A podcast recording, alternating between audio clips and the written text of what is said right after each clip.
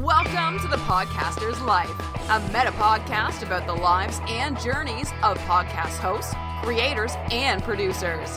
Get your inspiration here from fellow podcasters. Listen to their stories, struggles, and successes.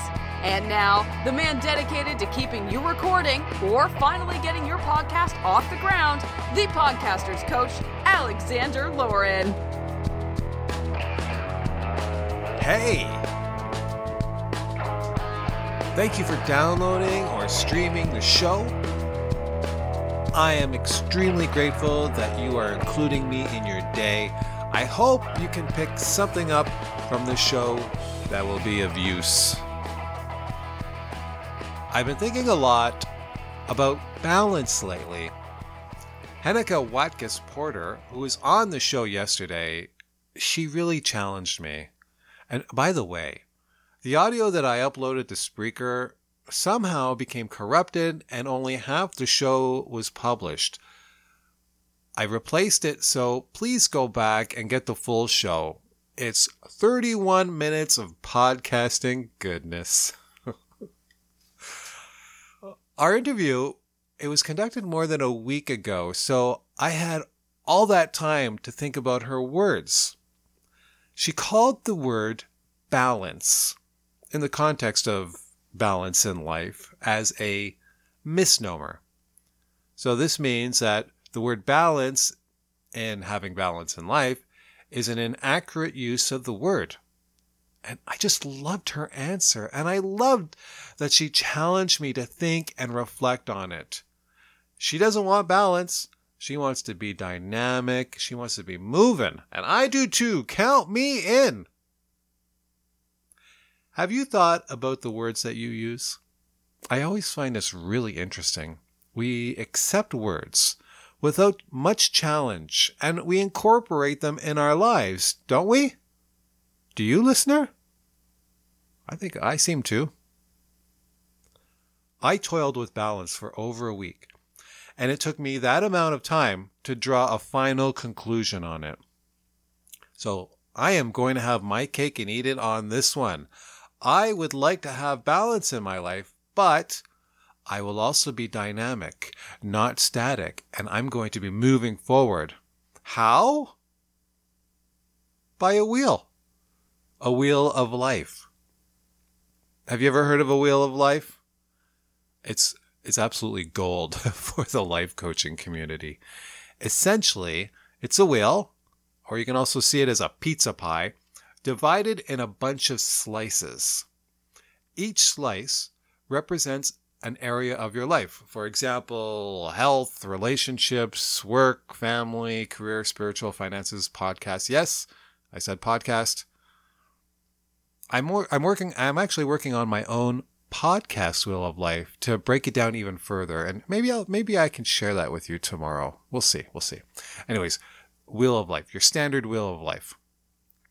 So picture this. You got a, this wheel divided into slices. And at the center of the wheel is a zero. And at the top of the slices, at the individual slices, it's a 10. So what you do is you take each area, you know, health, relationships, work, family, career, spiritual, finances, podcast. You take each area, and on a scale of 1 to 10, you rate your level of satisfaction on a scale of 1 to 10. And you put a you put a, a point, just mark it, bang. You take each score and you connect them by dots until you have made yourself a circle or a wheel. The big questions are what does your wheel look like? Can it roll smoothly? Does it look good? Is it is it out of whack? You know, on the surface, what what is this telling you? Where do you need to invest some time and effort in order to have a nice looking wheel? Maybe that's where you need to focus to find more balance in your life. And if you have balance in your life, your wheel is smooth and you can move along nicely. I gotta tell you, I absolutely love this stuff. I love it. If you go to podcasterscoach.com forward slash WOL, I'll say that again podcasterscoach.com forward slash WOL. You can download a sample Wheel of Life and go over it yourself. Or you can connect with me, I can go over it with you. Download it, make out your scores, take a look at your wheel, and determine if there is something that you need or want to do about it. Ultimately, this can turn out to be a great way to start goal setting. I love it. I just love it. Okay. So, on today's program, I am joined by Gordon Firemark, a veteran podcaster since 2008. That's right, 2008. Let's get to it.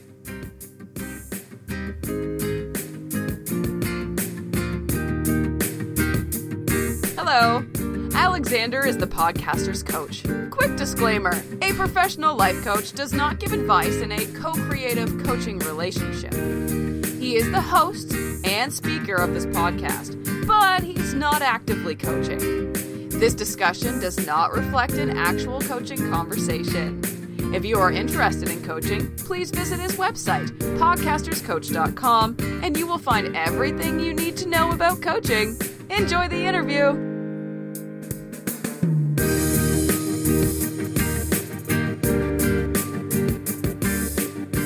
Firemark is a Los Angeles based entertainment and media lawyer, an educator, and yes, a podcaster. His flagship podcast is called Entertainment Law Update, which has been released monthly since 2008. He has two other podcasts Entertainment Industry Insights and the Law Podcasting Podcast. Gordon is a podcasting evangelist working to convince other lawyers and professionals of the value of this wonderful medium. In fact, one of his online courses teach, teaches lawyers how to podcast as a marketing strategy for their practices without running afoul of legal ethics and advertising rules. Welcome to the show, Gordon. Hi, thank you for having me.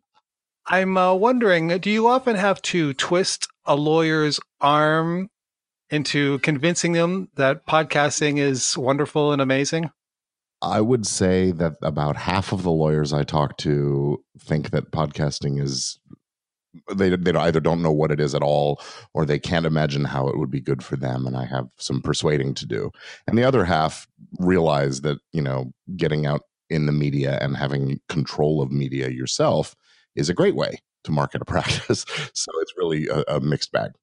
Tell us a little bit about your life, Gordon. Anything you want, your your family, your practice, anything. Go for it.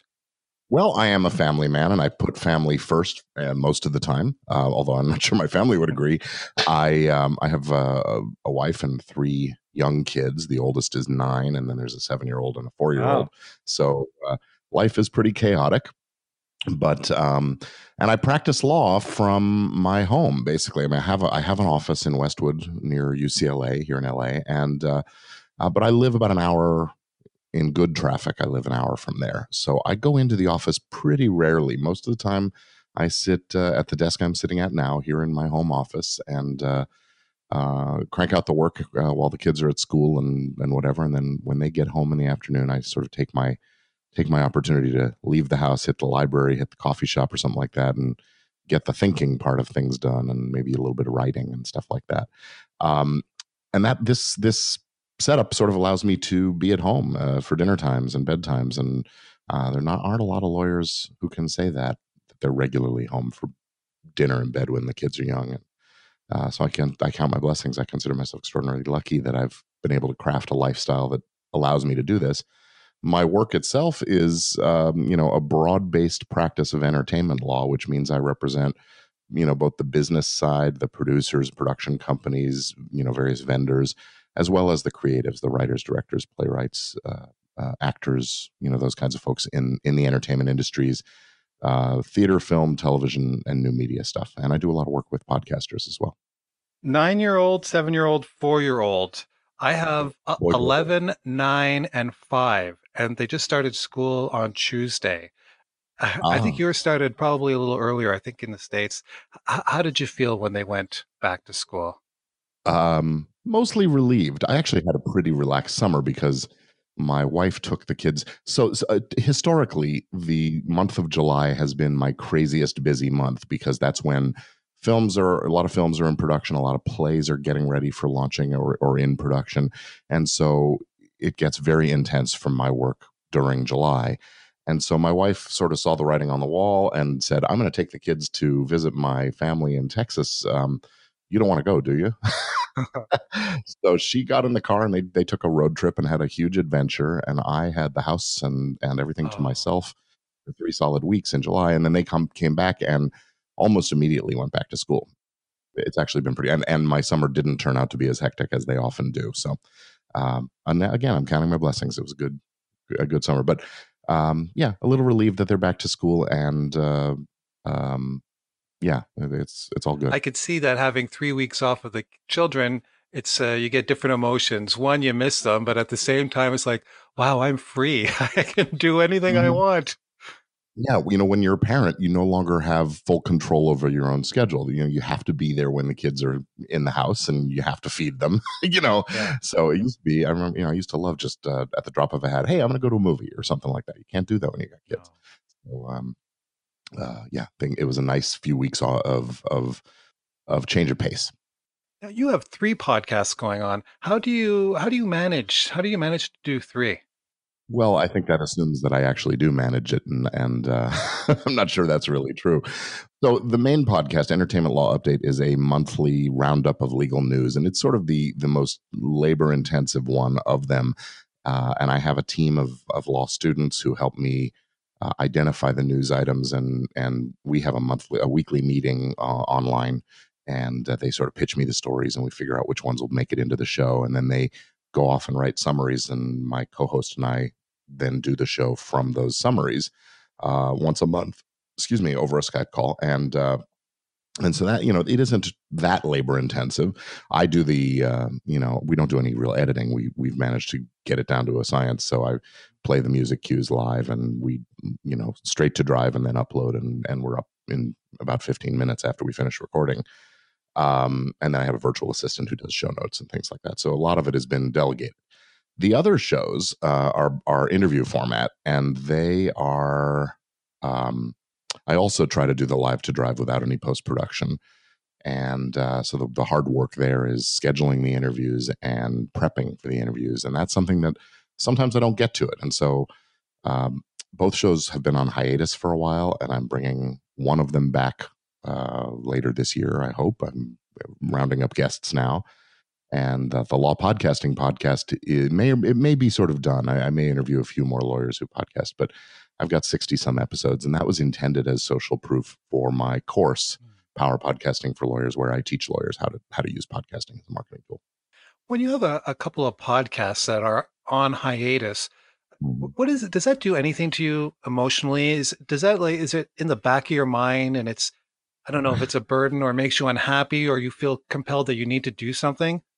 uh the guilt is there especially because i have in my my calendar and reminder system every monday a tickler that says record your podcast episode you know um and schedule the next one. And and that's sort of how i've done it is i've sort of set reminders so that as i record one i'm also scheduling the next and and prepping for the next and you know that kind of thing. Uh, so the, the reminder pops up and i have a moment of guilt and then i dismiss it and move on with my life. 2008, you started podcasting. What was that like in, in 2008? What what was the big challenge to get started?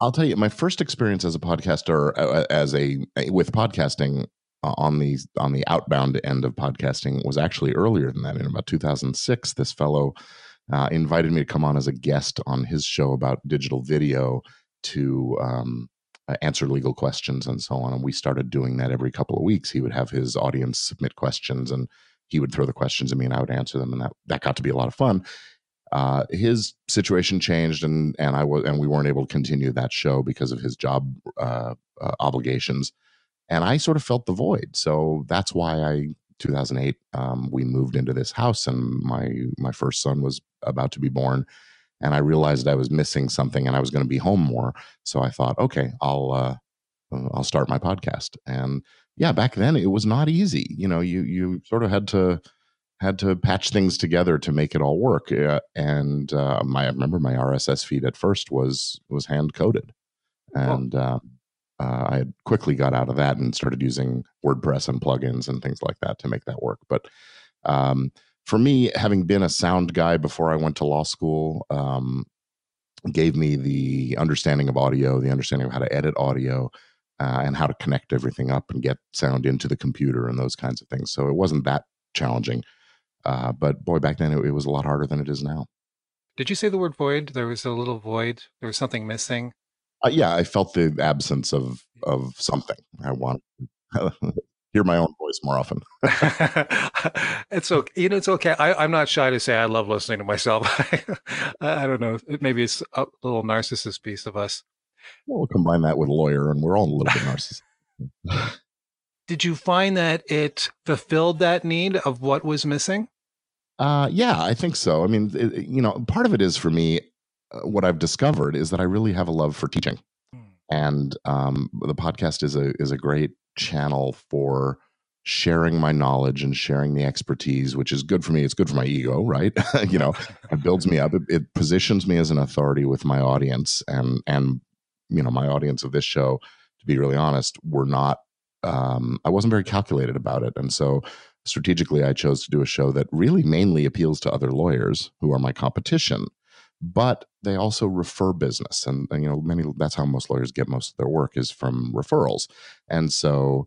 Um, by being out there and teaching other lawyers and sharing this knowledge and information and um, making it digestible and consumable, I'm I'm stimulating that and getting the referral. So so yeah, it's it's an opportunity to teach. Okay, so you started in 2008. The years have gone on. Do you have has it worked out the way you thought it would work out? Well, like I said, I, I wasn't thinking strategically about it when I started it. And if I had, I might have done a client facing rather than attorney facing show. Um, so it's been good for me, but it hasn't been the direct stimulus of of new business from clients.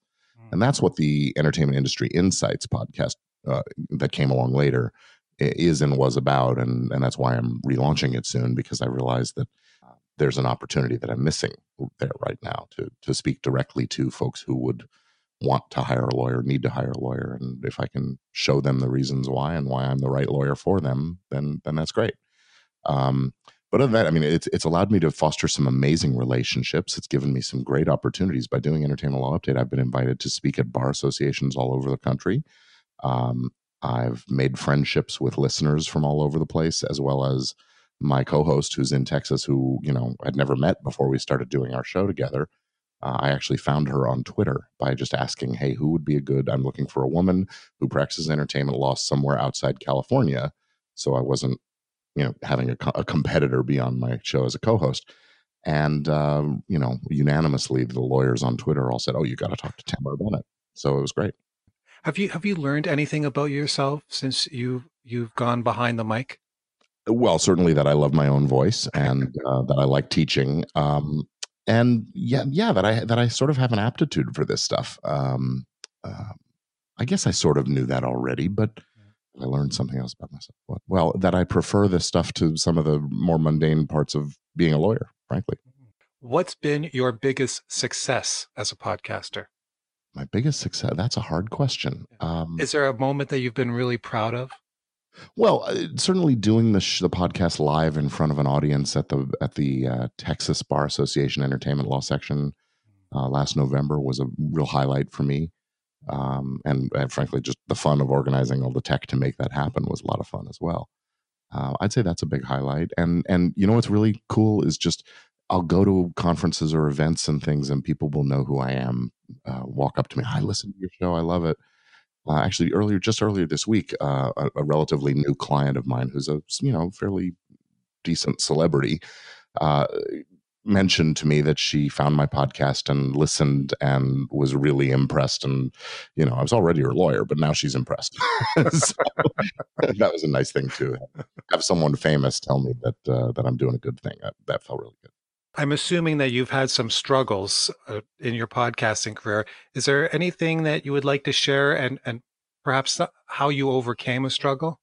Well the you know the tech struggles are always there and the and the forgetting to press record or having I had uh, actually the last episode of Entertainment Law Update we had to record it two days in a row because the first day for some reason the uh, the recorder just didn't record, and um, turns out the card was full or something like that. And I should have just been more on top of that. Uh, but the bigger sort of internal, emotional, personal kind of psychological struggle has been with um, asking guests to come on the show.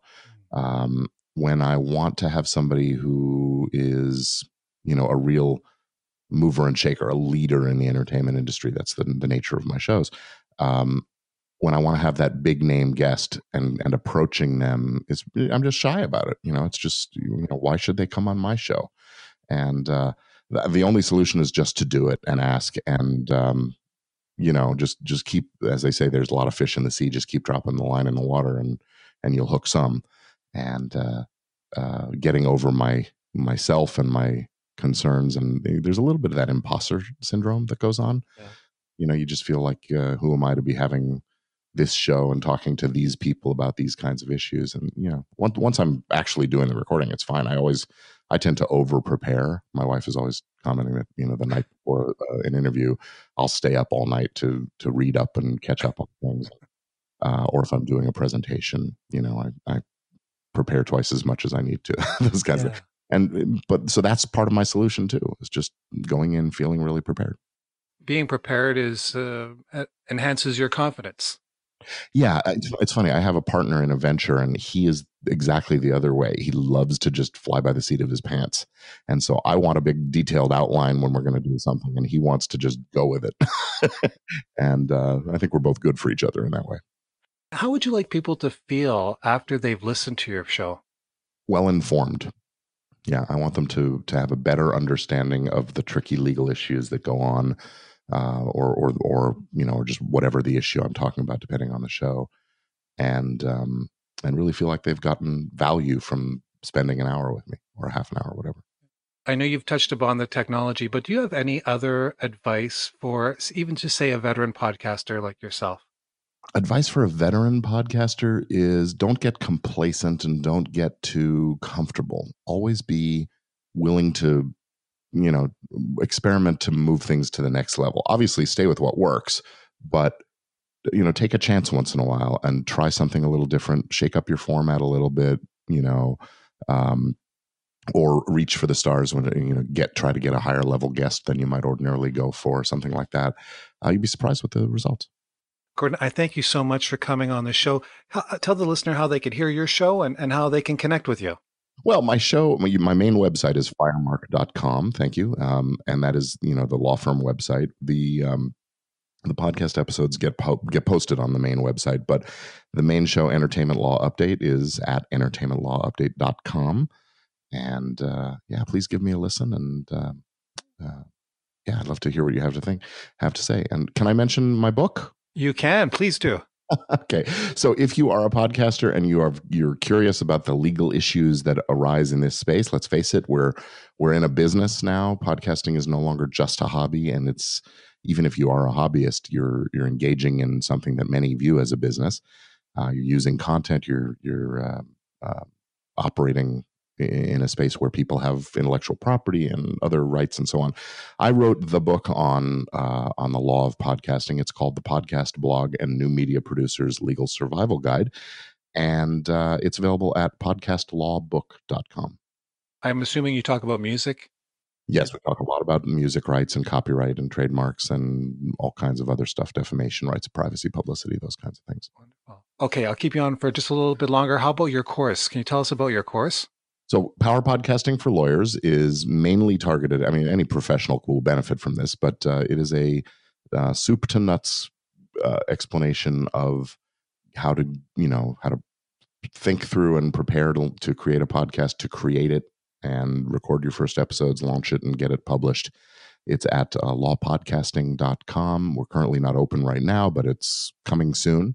So uh, if you hop on over there, you can get on the mailing list uh, or the, the wait list and uh, we'll be in touch very soon when we when we relaunch the course. Right on, Gordon. Thanks again. Have a wonderful day. Thank you so much, Alex. Nice to be here. Hey, thanks again, Gordon. It was very kind of you to offer your time. Thank you, thank you, thank you. Podcaster, listener, have yourself a wonderful day and take the very best of care. Goodbye for now.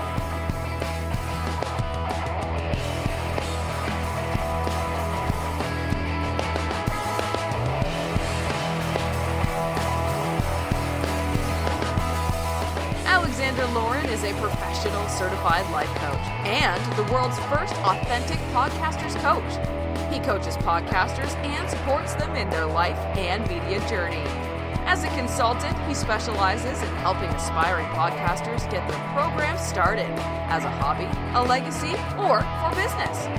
To reach him, contact Alexander via email at alexander at podcasterscoach.com. Thank you for listening. Till next time.